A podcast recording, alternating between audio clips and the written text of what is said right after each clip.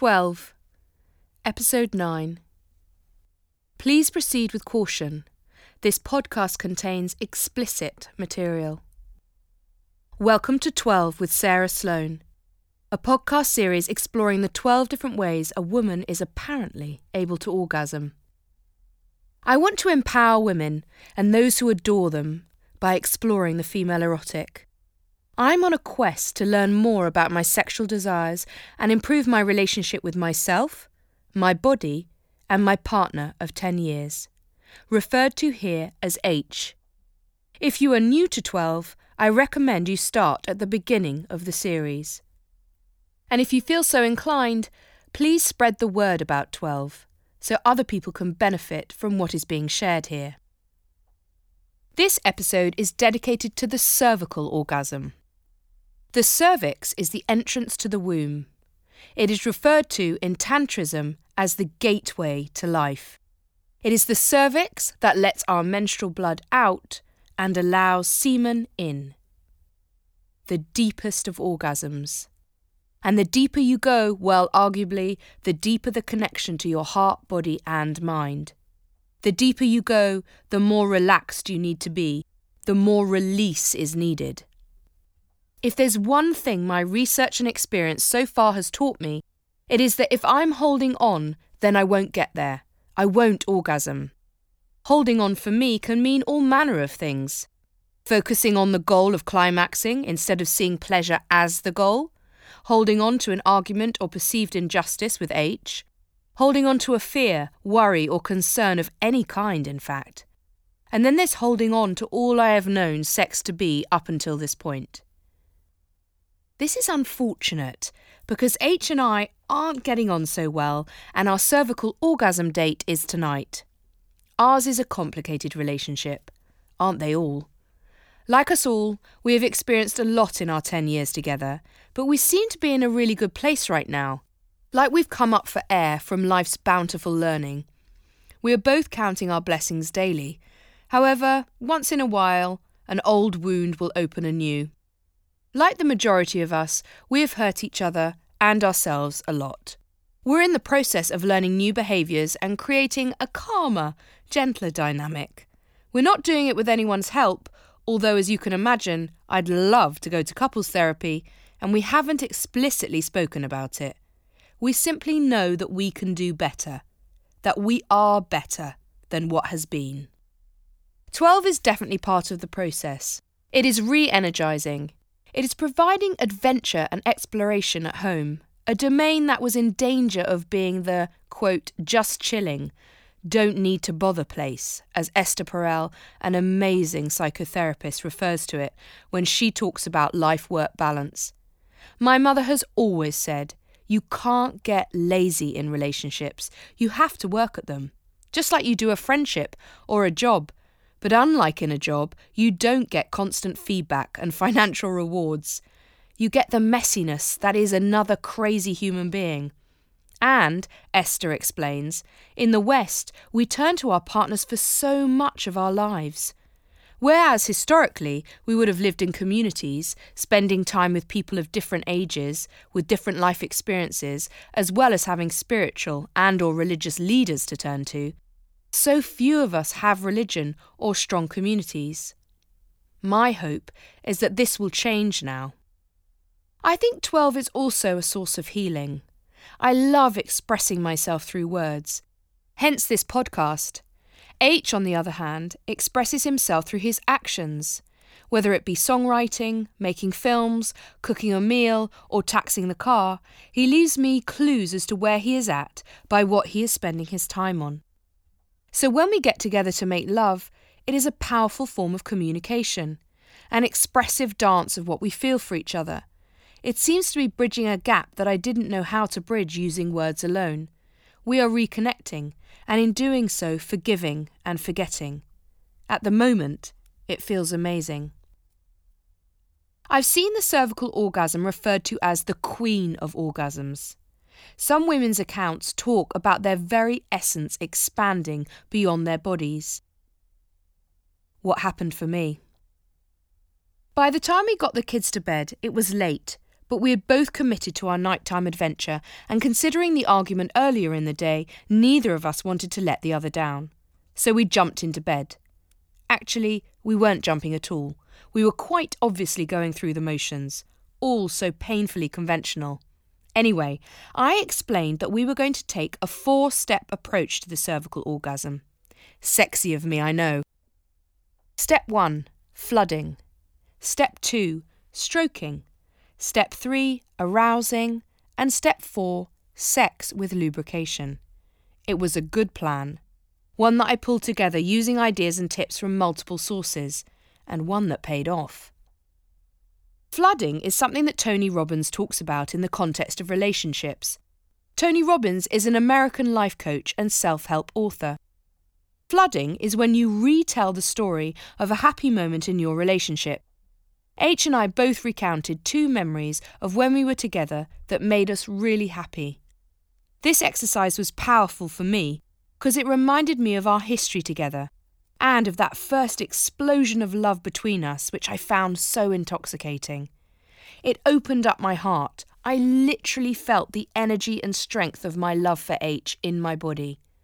Also, and equally as powerful, was H's reaction. He visibly relaxed and became quite emotional. Still waters run deep. According to a study by psychiatrist Kathleen Light, stroking a woman for only 10 minutes produces oxytocin, the chemical which encourages affection and trust. I was going to need to feel a lot of both to relax enough to attempt a cervical orgasm. So H and I spent a good amount of time just stroking one another. It started innocently enough and was incredibly relaxing, and inevitably it moved us seamlessly onto the foreplay. No palm licking this time, but instead a great deal of focus on my body and my pleasure. Unlike before, having learnt from the U spot, I didn't worry about receiving the attention. It helped that I could tell H was delighted that I was having such a good time, my pleasure stoking his. We stayed in this stage for longer than usual, both conscious of not hurrying to the goal and staying present, enjoying and focusing on the other person's pleasure. If there's one thing I've learnt, it is that focusing on the other person's pleasure is a good way to override any noisy, destructive thoughts that might otherwise derail the proceedings. Whenever I find my mind wandering to what I need or what might be nice to have happen next, I refocus to H and what he needs. To a lot of you, this will sound like basic stuff. All I can say is that I have built up very bad habits over the years, and I'm delighted to be getting back on track. As I have shared before, we listen to music when we make love. This time we opted for the radio. Bad decision. I was feeling so turned on, totally in the zone, but suddenly found myself actively listening to the interview of the musician who was performing a live session. I saw red. To me, the DJ seemed so bored. He sounded like he was talking to his drunk uncle after six pints in a Wetherspoons. In my mind, this man was giving pathetic, uninspiring answers to the most unoriginal questions I had ever heard. Please make him stop. As H leant over to change the frequency, the vitriol that poured from me towards these poor guys was quite something. Easy, H countered, laughing. It's not that bad. I absolutely love the tantric belief that men's role in lovemaking is to hold and support the wildness of women. It speaks clearly to me. And in that moment, when I felt so rudely interrupted, I was wild. Woe betide anyone who gets in the way of a woman and her pleasure. Back on track, and I reached for the lube. I don't like that word, lube. Stage four, and it's confession time again. H and I haven't used lube before. I've used it years ago with a previous boyfriend, but it's not something H and I have ever done together. I took the advice of various magazine articles and went for a silicone based one. It's supposed to be less messy and last longer. And for those of you using condoms, it is safe with both male and female ones. It cost me a tenner, and I bought it in Boots, who also deliver. I went for Durex because I follow Alex Fox and her fabulous hair, and at the point of writing, she was promoting their products. There are such a lot of lubes on the market. You could have tons of fun trying out all sorts of options. H was delighted. Again. I think it's safe to say that we had a great time trying to find the cervix. The lubricant and the previous stages meant that the depth we were going for felt really good. Initially, we got sidetracked in a position that wasn't quite hitting the spot because we were having too much fun. It's hard to stay focused. We had to switch because H was close to leaving the party. So, following the advice of some very chilled out videos on the Jo Divine website, see show notes, we tried doggy style. I had explained to H before that he would have to let me set the pace and movement in this position. Am I the only one who has a love hate relationship with doggy style?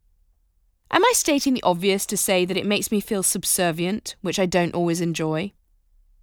I ended up pushing back onto H. He was kneeling, and I was rocking back and forth with my legs on either side of his. It was a workout for my thighs. This meant that he was entirely inside me and I could create the motion. And that's what I did, following what felt good. It was slow, rhythmic, and deep. I imagined my vagina opening up and focused on taking long, slow breaths. As advised by my research, I emptied my mind, adopting the approach I take when meditating. Hand on heart, it felt pretty functional, and I didn't climax. I don't think the cervical orgasm is something you just walk into a bar and order, by which I mean this is an orgasm that you have to apply some time and practice to achieve. Women who have experienced them describe writhing and laughing with joy, blank minds and their whole bodies pulsing with sensation, tingles and or waves running up and down their bodies, from toes to the tips of their heads, tears, time disappearing, feelings of release and relief. One friend described it being similar to the floaty feeling you have after an amazing massage, but even better more fundamental somehow, with the effects lasting for days. The orgasm itself can go on for, wait for it, hours. Hours! So very different from the clitoral orgasm, which, like the penile orgasm, only lasts for seconds. The cervix is the reflexology point for the heart, so stimulating it can result in great feelings of love and ultimately spiritual transcendence. I feel like it is the content covered in the master's degree of a subject that I am currently studying at GCSE. Points for trying and being curious. What a contrast to what we are presented with in the estimated $97 billion global porn industry. Don't get me wrong, I enjoy a bit of pornography as much as the next person just like I enjoy fish and chips, fizzy sweets, or a donut once in a while. And I've found filmmakers who are creating pornography that really speaks to me, Erika Lust being the obvious example. She creates pornography that is relationship based, fun, respectful, and hugely sexy. You have to pay for her pornography. Perhaps that is where the line needs to be drawn. If you want it, pay for it. That way, you know that there is a much higher chance that all parties involved are there of their own volition. A US non religious charity called Fight the New Drug is raising awareness on pornography's harmful effects using science, facts, and personal accounts. They posted an article called 20 Mind Blowing Stats about the porn industry and its underage customers. The ones that stood out for me were 64% of young people aged 13 to 24 actively seek out pornography weekly or more often. A study of 14 to 19 year olds found that females who consumed pornographic videos were at a significantly greater likelihood of being victims of sexual harassment or sexual assault. A 2015 meta analysis of 22 studies from seven countries found internationally the consumption of pornography was significantly associated with increases in verbal and physical aggression among males and females alike. 64% watching porn weekly. That's a lot, no? I understand that porn is theatre. I understand that. But is it me, or is there just one genre? It's like all cinemas only showing horror. There are subgenres in horror psychological horror, gothic horror, and there are genres in porn, of course. But if your only influence is porn, it's like only seeing horror. Think of all the cinema you might love but you aren't trying out. To me, watching it, it's soulless. Naomi Wolf writes about the link between pornography and vaginal illiteracy. She calls out the fact that pornography either, quote, mishandles or ignores the vagina. And I completely agree with her. She goes on to say, it diminishes individuality, imagination, and pleasure. And then later, porn puts people to sleep.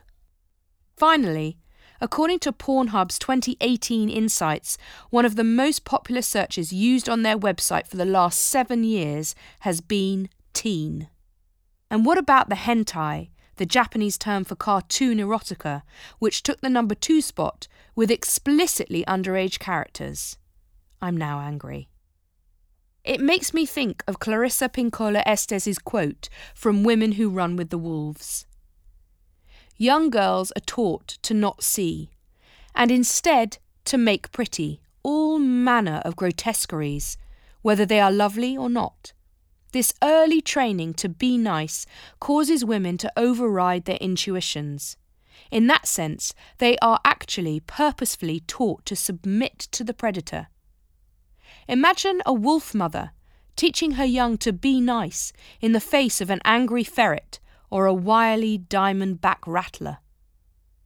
To me, the porn industry, as it currently stands, is that deadly, poisonous diamond back rattler.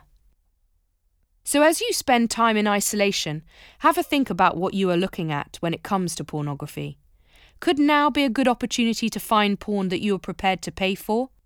Swap the cost of your daily coffee for a porn that is raising the bar and seeing women as central to the performance rather than objects to be consumed in any way that men desire.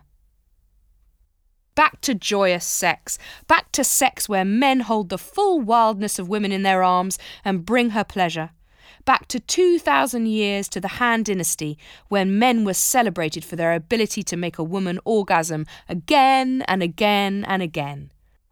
Well, I don't know that for sure, but I know men who could give women pleasure were respected. Back to honouring female sexual pleasure. Back to honouring women. Back to 12. Next episode the oral orgasm. Follow and connect via Instagram at 12forpleasure. And don't forget, if you feel so inclined, spread the word. Thanks for listening.